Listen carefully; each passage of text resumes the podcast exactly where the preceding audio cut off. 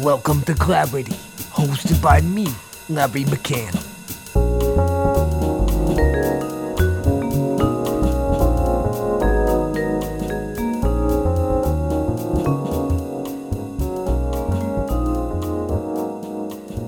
I never thought I'd see this day. Welcome to episode 20 of Clarity. Now that we've solved the problem of gender inequality, we're gonna end this season and move on to a new topic. Of course, I'm kidding. We didn't solve anything. We only realized how bad things are. There's a tremendous amount of work everyone needs to do if we want to make a real difference for people of all genders and identities. But we are ending the season. We're gonna reboot and come up with a fresh approach. We'd love your input on that. Should we broaden the scope, covering all sorts of topics? Or should we double down and really focus on gender equality and try to make some ground on that issue? You tell me. As always, you can reach me by email via feedback at claritylarry.com, on Twitter at M-A-C-C-A-N-N-U-M. That's also our SoundCloud handle, where we've been posting more updates and clips of content. Do we have a season finale for you?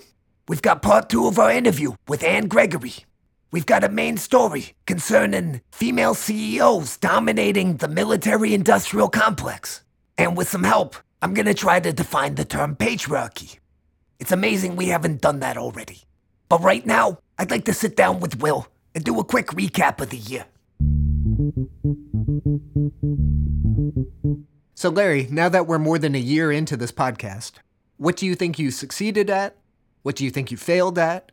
And what kind of aspirations do you have for the show? For starters, by doing this podcast, I met and interviewed some fascinating women. I'd like to thank Miranda, Alex, Vanessa, Mariana, Chelsea, Brianna, Sarah, Mary, Nadia, and Anne for being so generous with their time and for sharing their wonderful perspectives. Did you have a favorite interview? I'm not gonna fall for that trap. Nice try, Will. What else do you think you've gained from this podcast? Well, I truly learned a lot about feminism, the issues women face, and systemic obstacles to gender equality. I hope the listeners did too. And Will, I hope you were paying attention. I was, I was. Yeah, I gotta say, I knew things were bad, but I had no idea. I can relate to that as well. Doing some of this research and talking to these women was truly eye opening. And I hope we both challenge ourselves to continue to educate ourselves on this topic. I also want to add, as hard as it is to believe, I don't have a whole lot of experience as an interviewer. It was a fun challenge to embrace that role. And if any of you listeners have any feedback in that respect, or any suggestions of people to be interviewed, we'd greatly appreciate it. We focused on the positive so far. Where do you think we fell short? I gotta say, we had a lot of trouble connecting with people and movements that I hope were allied with our beliefs. Can you think of any reasons why that might be the case? Uh, I think my brand of comedy, paired with the extremely serious topics, might have been off putting. Also, us being heterosexual white men doesn't exactly encourage people from other spaces to interact with us. And I totally understand the mentality we don't need to hear from more white men, which is why I tried to share other perspectives as much as possible. What else was there? Several listeners found my voice to be grating.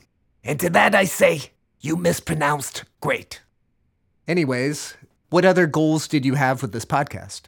To be honest, I was hoping to foster a community that encouraged dialogue, and we completely failed at that.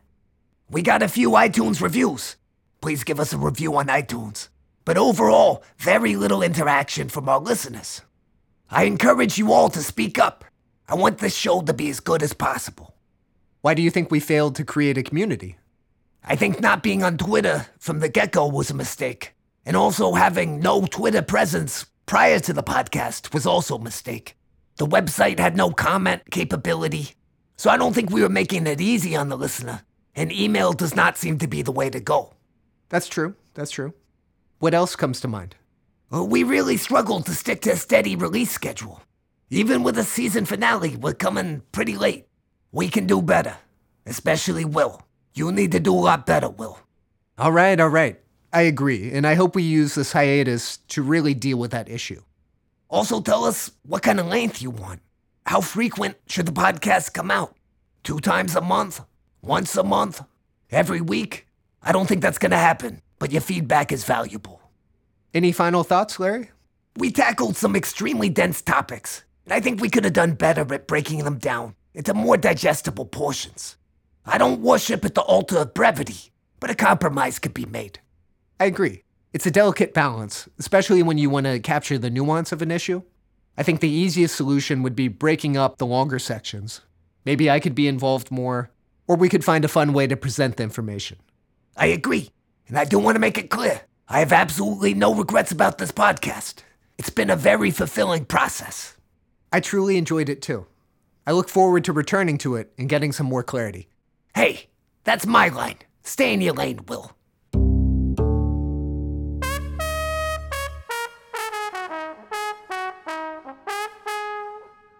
We've covered a lot of ground on this podcast so far, but shockingly, we overlooked defining a key term the patriarchy. I'm not confident that I can fully articulate this concept alone. Mary, do you mind educating me about the patriarchy? You should be an authority on the subject. You've been indoctrinated since birth. That's true, but it can be a challenge to see what's directly under your nose. I cannot relate to your idiomatic expression involving olfactory sensors, but your point is understood. Allow me to elucidate on the damage of patriarchy. Alert me if your simian brain begins to struggle. Thanks for being so magnanimous, Miri. You're truly munificent. Nothing you utter from that primitive orifice, colloquially known as a pie hole, will ever impress me. It disgusts me how you use it to consume nutrients, intake oxygen, as well as expel gases and food you are unable to process. Without sterilizing this duct, you then use it to express intimacy. I wish to correct my prior statement. Humans with healthy relationships use their pie holes for intimacy. Larry, you use it primarily to voice complaints. Can we please discuss the patriarchy? A cis heterosexual white male dictating the topic of conversation. What an organic seg. The following excerpt is from The Guardian, written by Charlotte Higgins. The word patriarchy literally means rule of the father, from the ancient Greek. There are many different ideas about its extent and force. Some people have used it to describe patterns derived from the structure of the family. To others, it is an entire system of oppression built on misogyny and the exploitation and brutalization of women. It is not simple to produce a concise definition of patriarchy, but at its simplest, it conveys the existence of a societal structure of male supremacy that operates at the expense of women. Part of the idea of patriarchy is this oppression of women is multilayered. It operates through inequalities at the level of the law and the state, but also through the home and the workplace. It is upheld by powerful cultural norms and supported by tradition, education, and religion. It reproduces itself endlessly through these norms and structures, which are themselves patriarchal in nature and thus it has a way of seeming natural or inevitable. In a liberal context, it is obscured by piecemeal advances in gender equality, because it offers the idea of a structure of power relations, rather than a series of specific sexist acts. Patriarchy accommodates the idea that not all men enthusiastically uphold it or benefit equally from it, and that some women may do a great deal towards supporting it, it also allows for the fact that, however much we might loathe it, we all, perforce, participate in it. Another perspective is shared by Barbara Moamusa from whereyourvoice.com. Patriarchy places power in the hands of men, and by doing so, becomes negligent to the fact that people don't need to identify as male to be just as abusive that men can also be victims of their own oppressive systems. Patriarchy places hypermasculinity at the forefront of male identity and frames the idea that sex is a rite of passage to manhood. Patriarchy prevents men from talking about these things in a progressive way that promotes healing and honest emotional communication. Patriarchy silences the voices of those that don't fit into the caricature of what society assumes abuse victims or perpetrators look like. And to change this, we must adamantly reject the idea that abuse has a limited narrative.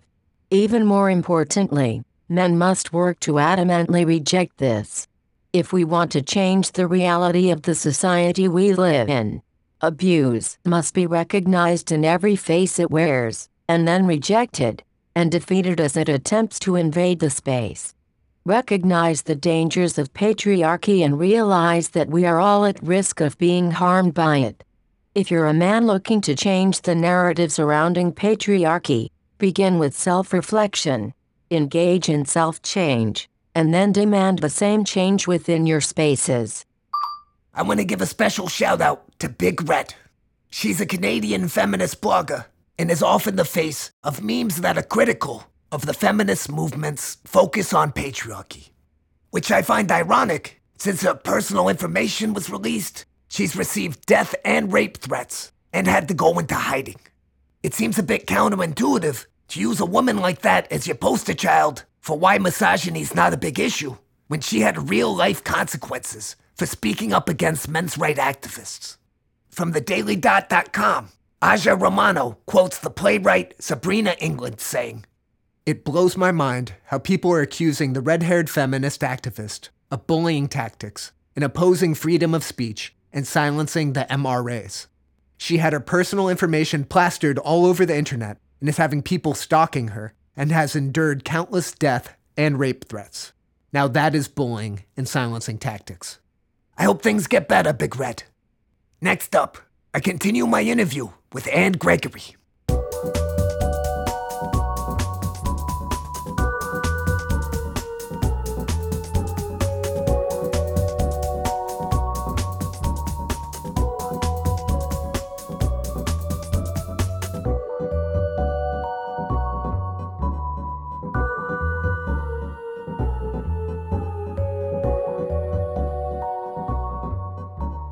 What is something that is too unfair to share? Or is there any line? Is everything up for grabs? Yeah, yeah. There's like the Nora Ephron, everything is copy. I've been drawing more from my own life. I had really, really debilitating postpartum depression with both my kids. And this women's group helped me to get through it. And it was pretty awesome. But I'm finally writing a project on that. It's a comedy. Sounds funny, but like just drawing on real experiences and the humor in there. So I've been doing more of that before I would make up more characters. I think more that you're like, ah, I'm not perfect. Fuck it. I'm not like Lena Dunham imperfect either. I'm not rarefied New York. I'm more like postpartum, you know, going to Albertsons and buying Tylenol and trying to kill myself kind of. You know, that's funny. It's funny. it's funny. Everyone has some pain that can spark some comedy. And um I don't know, Lena Dunham. How do you feel about her? I think she's so funny, but I also think she represents oversharing. I think she's wildly talented. Everyone's like nepotism, like of course, but every single episode of Girls, in my opinion, had a couple laugh out loud lines. She's a great writer. She overshares a lot. So there is like a line, but it's for each person to decide what they're comfortable with. What do you share on Instagram? Who's sharing exactly what's going on in their life? No one. I definitely want to return to postpartum yeah. depression if you're willing to discuss Yeah, sure, it. sure. But also, what I'm curious about as a writer, drawing from your own experiences, yeah. that totally makes sense to me. I'm more curious about if someone shared something intimate with you, would you ever put that into some of your work, or is that violating their trust? I think it can inform what your work is. Yeah. And if you're feeling uncomfortable about it, just check in with the person and say that I'm completely changing the character's look or completely changing the character's age or something like that and it doesn't have your name. But I think that if you're just getting a part of that or sharing a part of their story, if it's just a scenario like an embarrassing date that they went on, I mean, maybe just ask them, this is really, really funny. Can I use this story? And they can say yes or no. But if it's just a story and you're using just an aspect of it, I feel like go ahead. How can you not be informed by other people's fun stories too. Like, I'm not saying stealing them at all, but I guess then I haven't really done that that much. Has anyone done that to you? Yes, that has happened to me. um, I steal more characters. Like I meet a fun character and I'm like, oh my God, that person, I have to use their kind of way of speaking or the way that they move. How can I get that character into something that I want to use? And I store that away. But I don't think I steal as many stories per se. Are you willing to talk about postpartum depression? Sure. Yes. So my daughter's five. She just turned five. And after I had her, I was so happy for like three and a half months. And then my hair started to fall out in clumps and my hormones were changing. What was going on physiologically is the pregnancy hormones were leaving my body and I was returning to a normal state. I didn't know this at the time, but my thyroid was also overactive. So I had hyperthyroidism, which sounds cool because I was very skinny, skinniest I've ever been in my life, but I was sweating so much, like buckets and buckets. I'd wake up, my husband would be drenched in my sweat in the morning. It was disgusting. And in the time of a week, I went from being pretty normal but sweaty to, oh, I have to kill myself. This is the only solution. Like, I just have to kill myself. So, with my daughter and like the baby Bjorn, I Googled ways to kill yourself. And like the most common way is I shouldn't be saying this don't commit suicide. Please call somebody. It's never the answer. But I Googled and it was Tylenol. And I was like, ah, I've got that. And I only had like nine pills left, and that was not enough to kill me, just enough to permanently fuck me up. So I, I went to Albertsons with my daughter on the baby Bjorn, practically skipping because I had the answer. I'm gonna kill myself, and I like bought two bottles of like Tylenol. And then I got home, and a voice in the back of my head was like, This isn't normal. This isn't right. You were happy a week ago. Your daughter is here cooing. You're breastfeeding her. What the fuck? You her life will not be better if you end it. So I called my old therapist who immediately contacted a psychiatrist who also contacted an endocrinologist. So I had all of these tests all at once and I had hyperthyroidism, which can cause depression in conjunction with blah, blah, blah. And it was just the severe postpartum depression. And I didn't know that you could get it that late. I thought if you got through the first couple months, you were totally fine. And it was like a, a, different person entered my body. So if you have that kind of depression, please, please, please get help.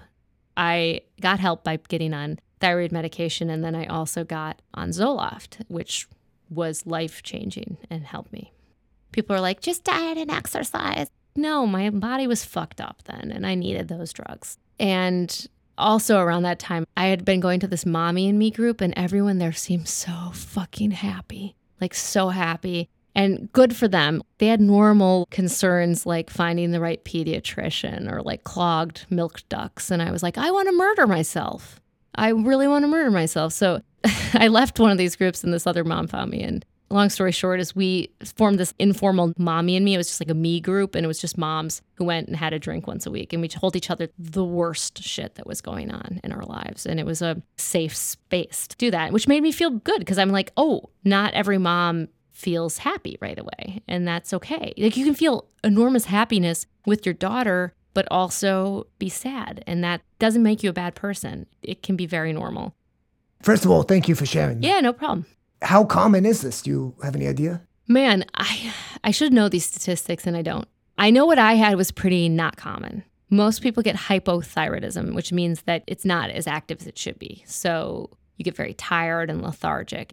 Mine was like I was up all the time. I was wired. It was like I was on meth and I was sweating and angry.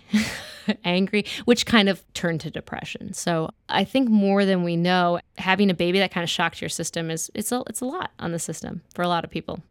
I love being a mom. I really do. I, I don't regret anything. When I had my son, I knew that I would probably go through the same thing. So I just had appointments ready to go at like three months, and I like went on Zoloft right away. And there was nothing approaching suicidal thoughts in the second time. And then I got over the hump, and it was great.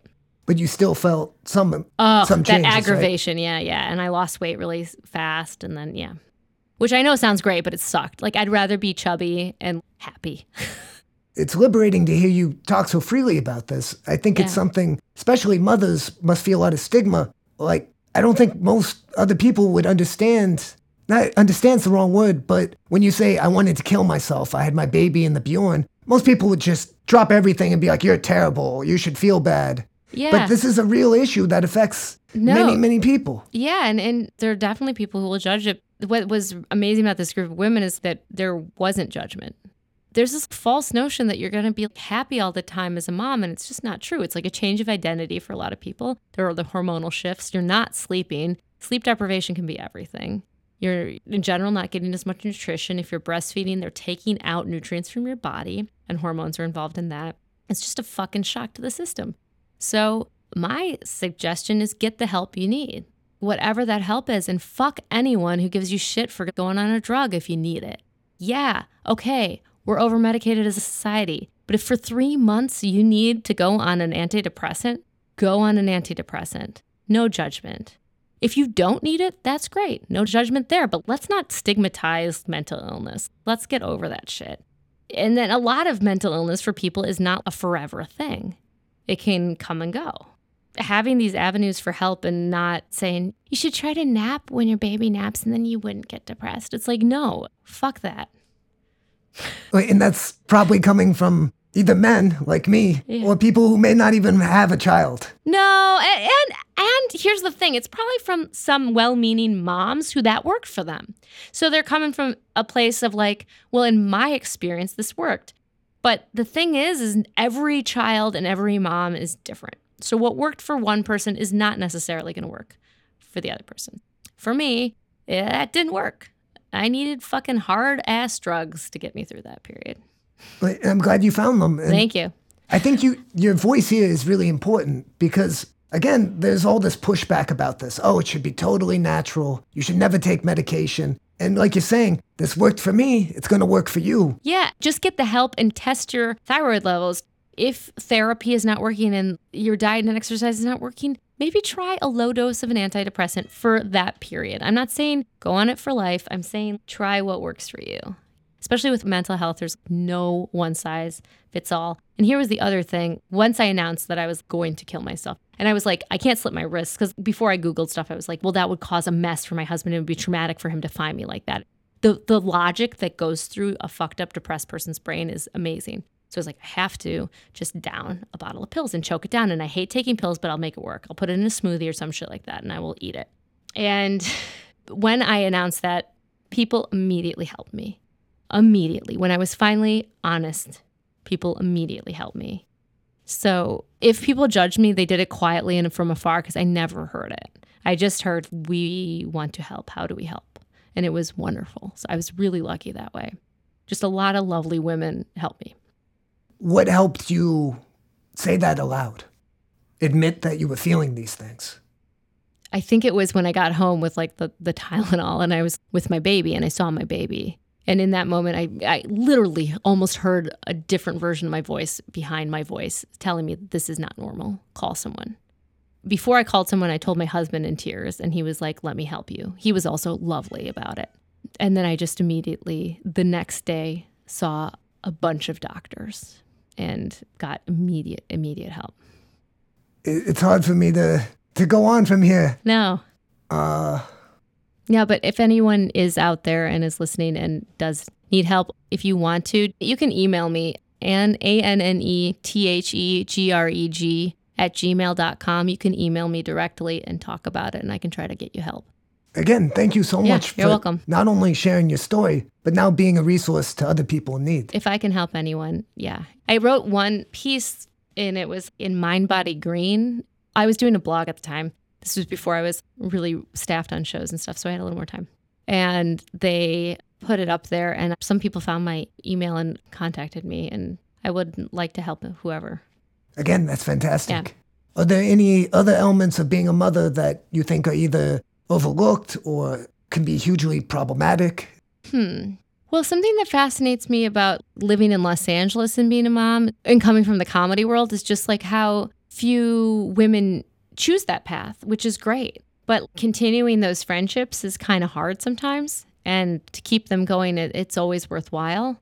To have friends that aren't just moms, if you're a mom, is really cool because it's very hard. To, it's kind of hard to do because your kids kind of become your life. Or if you're a working mom, it, for me, it's just like work and then my family. And then to carve out that time with some non mom friends, it's great because they have a different perspective and it's fun. And it, it's fun to not be in your head. And I have a bunch of female comedy friends who don't have kids and they're so fucking funny. And it's just a joy to hang out with them and get a few drinks and shoot the shit. And it's just so fun. That's wonderful. How has having children affected your career in comedy? I think it's only helped, honestly. Like, I'm not like a name or anything. I work consistently. I'm very lucky that way. And I don't go out at night as much anymore. Very rarely do I. They focus me in a way because it's like I only have a few hours here and there to write or to do my thing. And then I have to go home and like be a mom. And I have to be a mom when I'm a mom. I don't always succeed. Sometimes I'm on my phone. Sometimes I'm down in a glass of wine or whatever stereotype you can throw in there. But like they just kind of knock you out of it. Like literally, my son will be like, Mom, Mom, over here, Mom, Mom, Mom, come here, Mom, Mom, are your eyes closed? Mom. Like he just is like my little Zen master getting me out of my head. It's the fucking best thing that's ever happened to me. Even though I got suicidal, it was worth it. But it's not for everyone. You don't have to do it. It just for me, like I hit 33 and I was like, I am having a child. It was like primal. What helped you prepare for that? Nothing. Nothing. Because if you're in the arts, you're pretty selfish. I don't know. Aging, literally just biology and aging. And then I had to just learn as I went. Nothing prepared me. And I didn't read enough books. I read like one book. I tried to read something on sleep training and I'm like, I'm not going to ignore my kid. Like, that's for some people and they're great. I just couldn't do it. Nothing prepared me other than meeting your kid. And then my daughter is so different than my son. You think you know how to parent, and then it's totally different with another one. So it's fun and tiring, but whatever, life's tiring. You mentioned losing a lot of your free time. Yeah, no how, free time. How did you adjust to that? I don't know if I fully have adjusted. I think it's going to maybe get better because my son will start sleeping more from six in the morning till eight at night. It's either kids or work. And then I've got an hour, hour and a half before like I need to fucking start going to sleep or my next day will be murder. Especially like if I'm in the writer's room all day and I have to be with it. I just can't be tired and also think. So pretty fucking lame, man. Reading a book on Teddy Roosevelt. Looking forward to tacos I'm having tonight. That's that's about it. It's the little things. Yeah, yeah. We've talked about gender equality and mm-hmm. problems in the workplace. So what are some lessons concerning that that you want to make sure your children learn?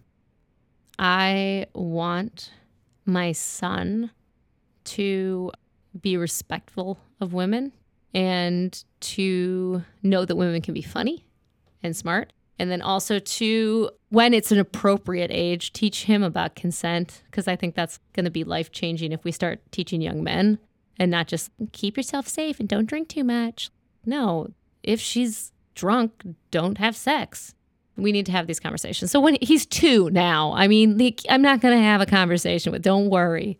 And then my daughter i've already had to have some conversations about stuff because there was an incident at school with a boy just about respecting her privacy and respecting other people's privacy.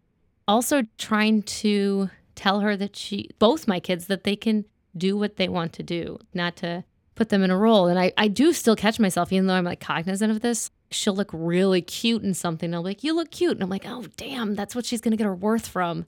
I'm a work in progress too, you know? She's, t- she's just really fucking cute. It is hard to it's deprogram hard. all this. I know it's hard, man. And then I wanted to do not gender neutral clothing, but like more like she can wear like navy and green and you know, who cares? And she can wear dinosaur t-shirts and then of course, and this is the classic thing, like she wants to only wear pink. Like she has some of that shit and she will rewear like her pink cat dress 40 times in a row. So I don't know. You can you can deprogram them sometimes. Then they also have these inherent things. And then I don't know if that comes from social pressure too of other little girls at her school liking that stuff. It's, it's complicated. What are some of those influences that you think? Well, right now it's like Hatchimals, but that's boys and girls a little bit. They're like little eggs that have crappy plastic toys in them. Sorry if you're sponsored by Hatchimals. Um, there's Disney princess stuff. It's just kind of in the air It's fucking weird. They immediately just are like Disney everything. Yes, I love. It's, it's weird. Can you relate to that yourself when you were growing up?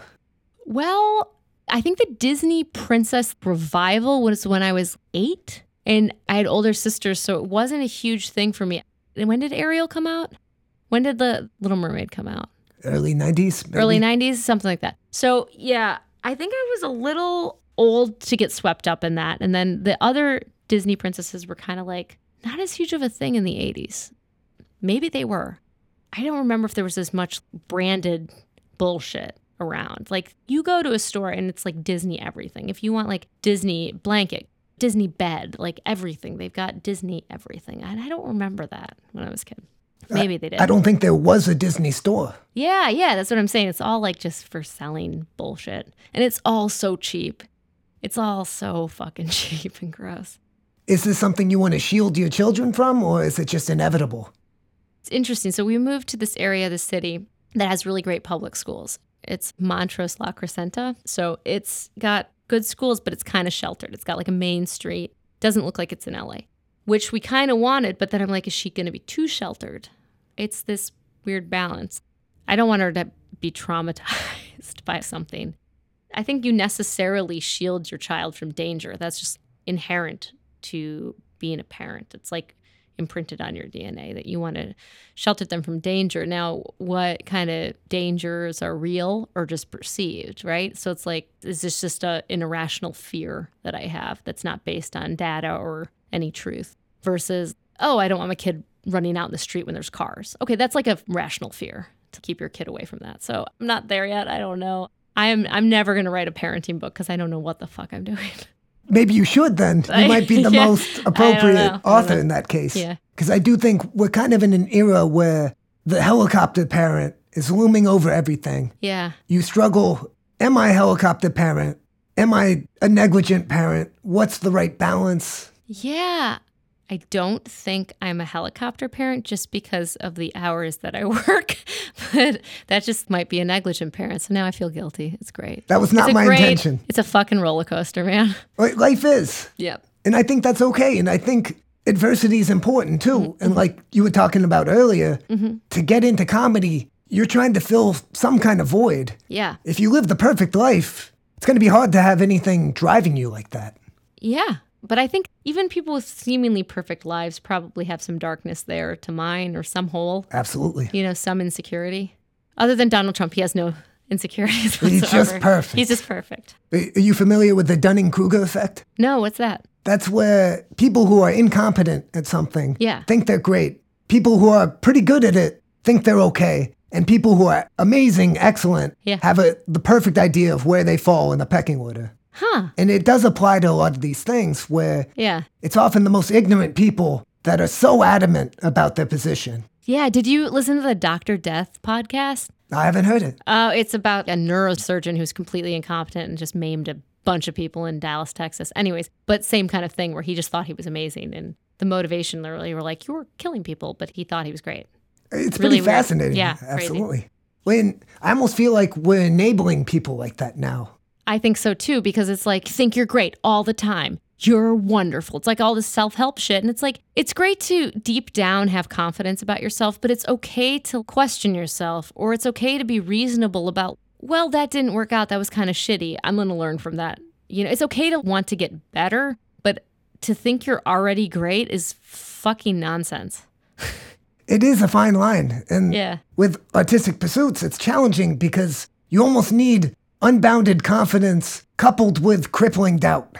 Oh, uh, yeah, it's yes, yes, yes. It's the hubris effect. You're like either the best or you're the goddamn fucking worst. Working in this town, I've seen a lot of people who are not that great, but like really, really confident, and they go pretty far. Sometimes those people get very much rewarded. But That's then, do true. people want to work with them again? Not really. Yeah. It, well, nepotism will play a role in that as yeah, well. Yeah, yeah, or rich kids. It, it is a dilemma. yeah, to me, what I can personally relate to is even prior episodes of this podcast. I'm like, oh, I can't listen to that anymore. And it becomes very hard to appreciate what you've done. It's like, I learned this now. So the next thing's going to be better. It's always kind of Yeah. the next thing. yeah, But I do think it's important. Don't just discard everything. I think that's kind of a, a portrait of an artist where the, this is all garbage. Yes. Destroy it all. yeah. But some people might find value in the other work. That's true. It's hard to think that when you're on the low, the self loathing part of being an artist. But you don't have to make it as much of a roller coaster. I think that is also being older. If somebody doesn't like your thing, you know, that can suck. You got rejected. but it's not the only avenue. It's never the only avenue. It's one person's goddamn opinion. And people are opinionated and think they're right. And oftentimes, your rejection just has to do with a mandate they have from their development team that they need XYZ, or they want somebody who has 10 million followers, which is not the best way to create, I don't think. I think we're going to have we're going to see a lot of backlash from that soon. It's a little unsustainable. It's unsustainable, and I think it's complete style without substance. And not to say all those people with 10 million followers aren't remarkable. Some of those people are remarkable, but just because you're famous does not mean you will make good art. That's I agree. yeah, I've been spending a fair amount of time on Twitter, only as of recently, Yeah. and you see a lot of that where something will have a million yeah. retweets and likes, and you're like, uh, That's not that great. yeah, Yep, it's a little confusing. yep. It's very confusing. Like, I want to give you the opportunity. Is there anything you want to bring up, or any question you want to ask? Uh, um. I don't know. My brain is spent. Um, what's a common thread you're seeing on the podcast? I think there's kind of a mix with specifically feminism, Mm-hmm. where my thesis is that all of us are really feminists. Yeah. We just don't all know how to define that term. And some of that's been supported by evidence where if you ask even women, I think this dates back about a decade, but if you ask women, are you a feminist? 24% said yes. If you say, are you a feminist who believes in gender equality? That jumps to Yeah. about 66%, Yeah. which still seems a little low to me. Yeah, yeah. But I think that there's also a stigma where some people are threatened by the idea of feminism, where it focuses on women need to take more as opposed to we should share all opportunity. Yeah, I think it's a top down kind of sum zero look at it. This whole like winning versus losing versus do people at the top really need that much? Greed is very prevalent in our culture. And I think that goes to a lot of the feminist principles. It's like dudes trying to hold on to vast amounts of wealth. To me, it seems inherent that there can still be rich people and you know there's still going to be poor people but just the widening of that gap goes with that to me this whole notion of not sharing that just sparked that it's not sustainable what's going on Absolutely not. And I hope in the near future we see it as a disease. Where i hope so too. to me it seems apparent that it's not money that's important, it's the accumulation. And ideally, I guess, the difference in the amount of money you have as opposed to everyone else. And that's very hard for me to relate to. yeah. Yeah. Man. Have you seen the warren buffett documentary? He talked about how it was just about accumulating the wealth for him and how he was like oh this is just a game for me but it's not really about anything. And i think it's a game for a lot of people but the way that our society realistically operates is you need money to function in it. So it's not a game for people at the lower end. Like if you're not eating yeah or you're not it's not a game housed. it's survival. So like for the top end where they're just like it's just like a game. Or, or the notion like oh but like if you tax us then we're not going to be able to hire. Just like statistically that doesn't fucking work out. Corporate taxes are pretty low. The taxes on the rich right now are ridiculously low and companies like gm are going to automation anyway because that's what the future of the car industry looks like so these tax breaks aren't helping anyone except executives Uh, and exactly.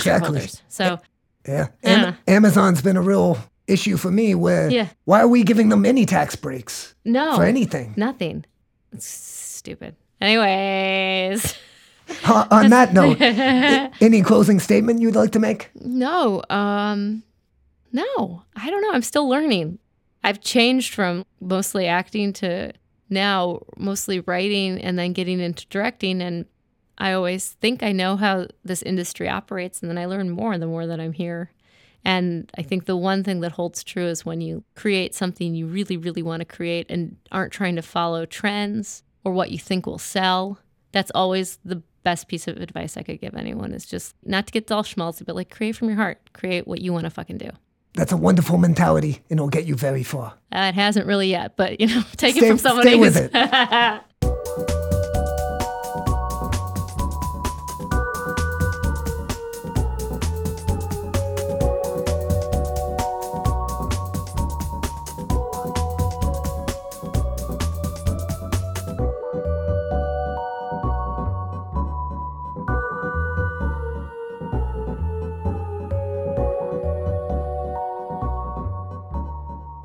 want to thank Anne again for taking the time to sit down with me and for being so honest. It's truly inspiring when someone is comfortable enough to open up about such a personal experience like postpartum depression. And I commend her for being a resource for others. But right now, the main story on female CEOs in the military industrial complex.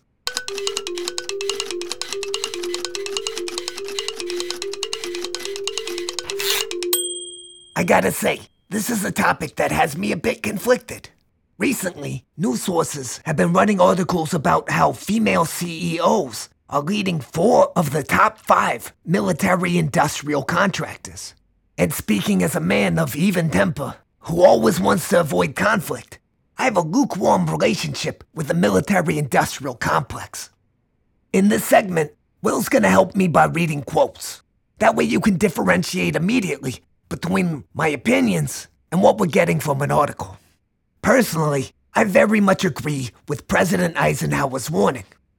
In the councils of government, we must guard against the acquisition of unwarranted influence, whether sought or unsought by the military industrial complex. The potential for the disastrous rise of misplaced power exists and will persist. President Eisenhower was a very smart man to recognize that so early on. So now I'm faced with a dilemma. With female CEOs leading four of the top five military industrial contractors, does this change my position? Is greater gender equality enough to overcome what I view as a problematic industry?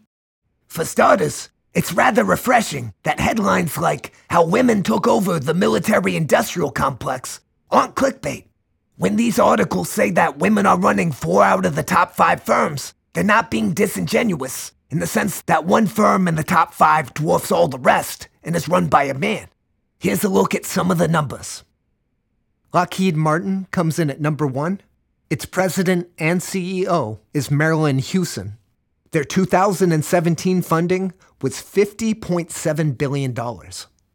Next up at number two, the defense arm of Boeing, whose president and CEO is Leanne Caret. Their 2017 funding was 23.36 billion. General Dynamics comes in third, whose chairman and CEO is Phoebe Novakovic.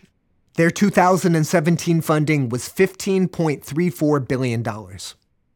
At number four, we have Raytheon, which is run by some guy. We're not going to spend any time talking about him. Their 2017 funding was $14.66 billion. And finally, at number five, Northrop Grumman, whose president and CEO, as of January 1st, is Kathy Warden. Their 2017 funding was 11.19 billion. So as you can see, women are overwhelmingly in control of this industry. To take a deeper look at this, we're gonna draw from an article on RT.com titled Girl Power to Kill. In government, the Pentagon's top weapons buyer, the State Department's weapons seller, the Department of Energy's nuclear weapons chief, and the Secretary of the Air Force are all women. So you not only have women in leadership positions in the private sector, you also have them increasingly getting positions in government, which is great. With government more and more open to women and the STEM fields science, technology, engineering, and math campaigning to even out the almost 80% male graduation rate, the current crop of female arms makers and buyers is part of the trend too. And I think seeing women in leadership positions like this might encourage younger generations to pursue careers like this.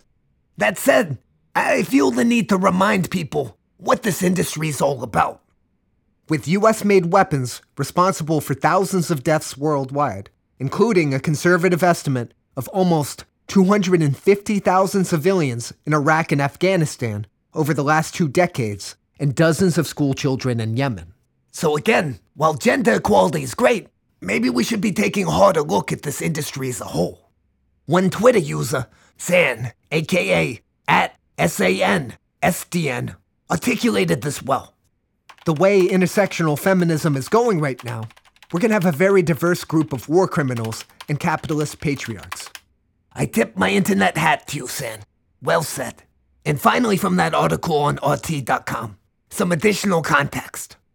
No matter the gender of the person at the reins, the US maintains a military presence in some 177 countries worldwide, and the Department of Defense has an annual budget of almost 700 billion.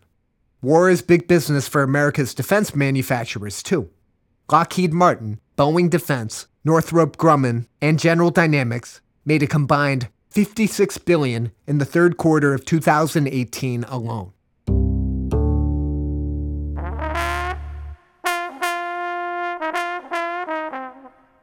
The next article is from Reason.com. An article might be a little generous. This feels like more of a, as the kids call it, a hot take.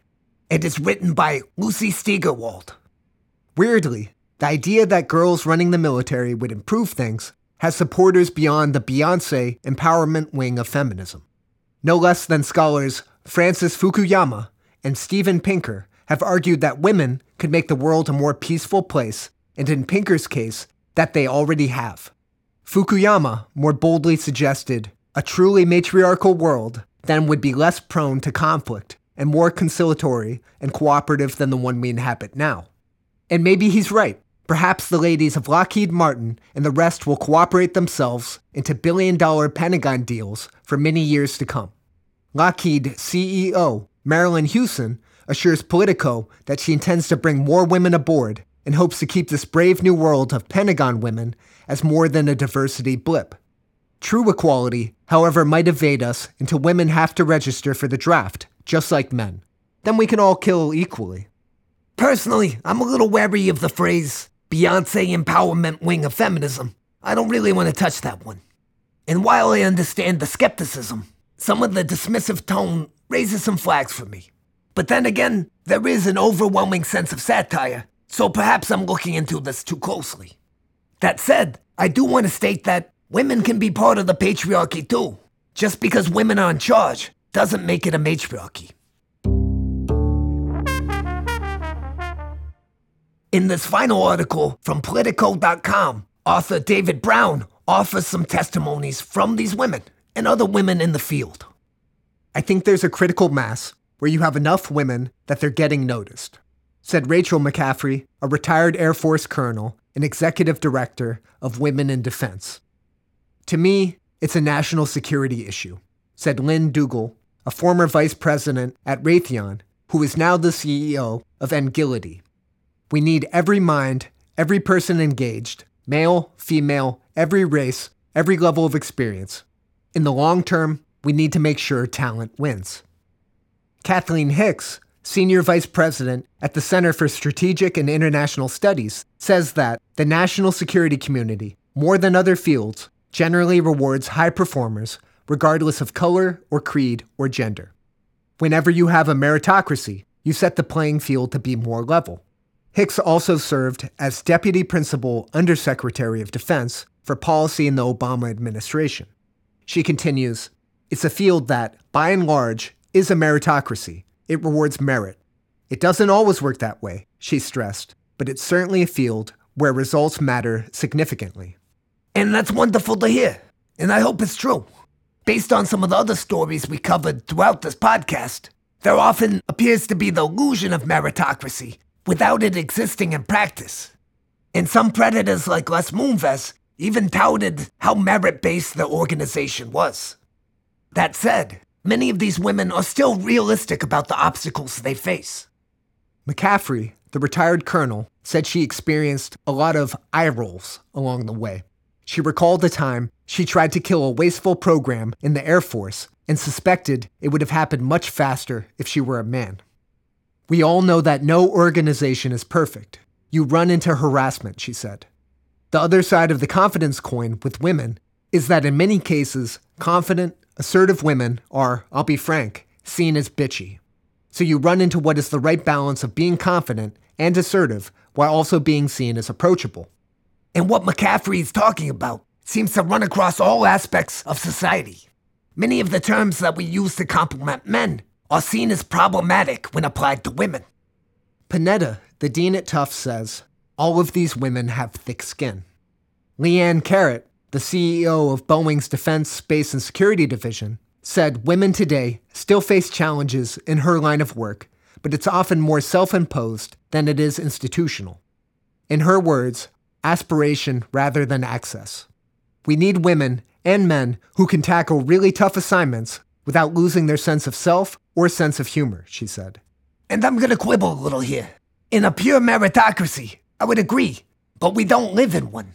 America is not a meritocracy. In homogenous areas, there's the illusion of meritocracy, but even there, I think there's systemic issues keeping different demographics down. I think it's dangerous to suggest that you just have to be more confident and have greater aspirations. While that's an important part of it, I don't think that's a realistic route for many people, and especially women, and definitely not for women of color. But maybe I'm in the minority here. Dugle, the CEO at Engility, agreed that women can often be their impediment to promotion. One of my biggest challenges has been resisting the temptation to tell myself I couldn't do something, she said. I didn't think I was ready to be president of a multi billion dollar business at Raytheon when I was offered the role. I continually remind myself to have courage and confidence. Gordon-Hagerty, the senior energy department official, added Either I thought I wasn't good enough or I needed to work harder to get to the next level. It's about me overcoming that challenge. I can't depend on others to fix the challenges that one encounters. We all face some level of adversity, and having the internal drive to overcome that is tremendous.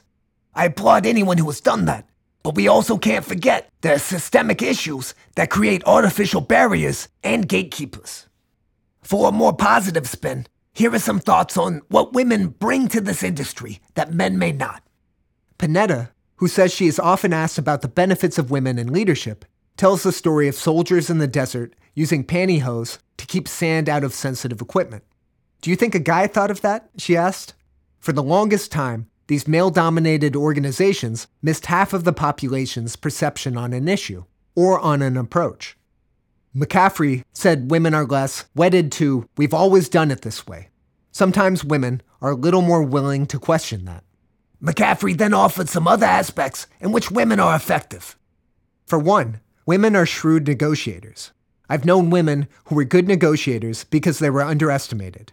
The key to negotiating is making sure you know what other people's priorities are. Women tend to do that really, really well. Air Force Secretary Heather Wilson, the third woman to hold the job since the 1990s, told lawmakers last year she believes it's perfectly natural for women to play a greater role in defending the country. If I ask everyone in this room to think about the most protective person you know in your life, someone who would do anything to keep you safe, half the people in this room would think about their moms.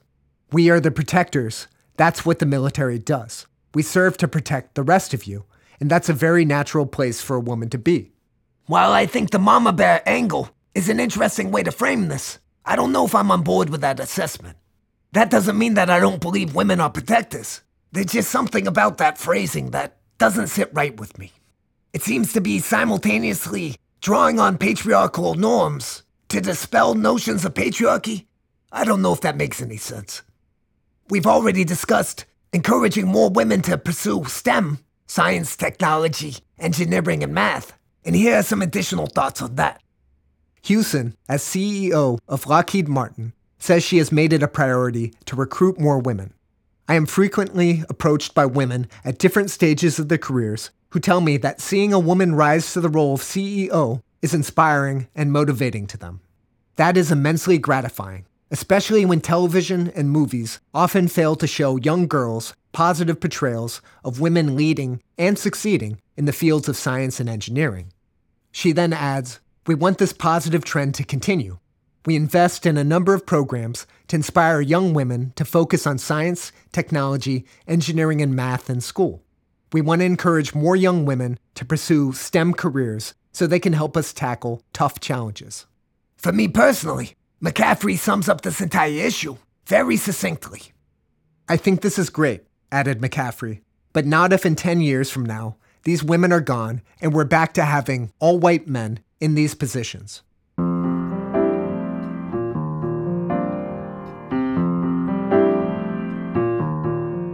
I hope you enjoyed that main story. I want to thank all of you for tuning into season one of Clarity. And I think we have just enough time for a sponsorship section.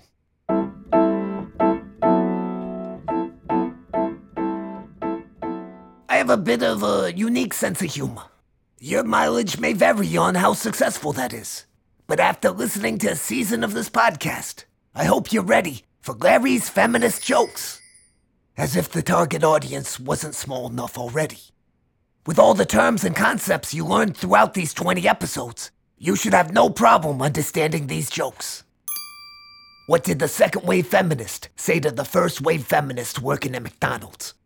We demand more than franchise opportunities. what do you call a men's right activist? Adam, Ben, Charlie, David, Evan, Fred, George, Henry, Isaac, Jimmy, Kenny, Lawrence, Mark, Nick, Owen, Paul, Quincy, Rick, Steve, Timmy, uh, Eugene, Victor, Will, Xavier, Yancey, Zach, Alex, Brian, Chris, Duke, um, Eugene.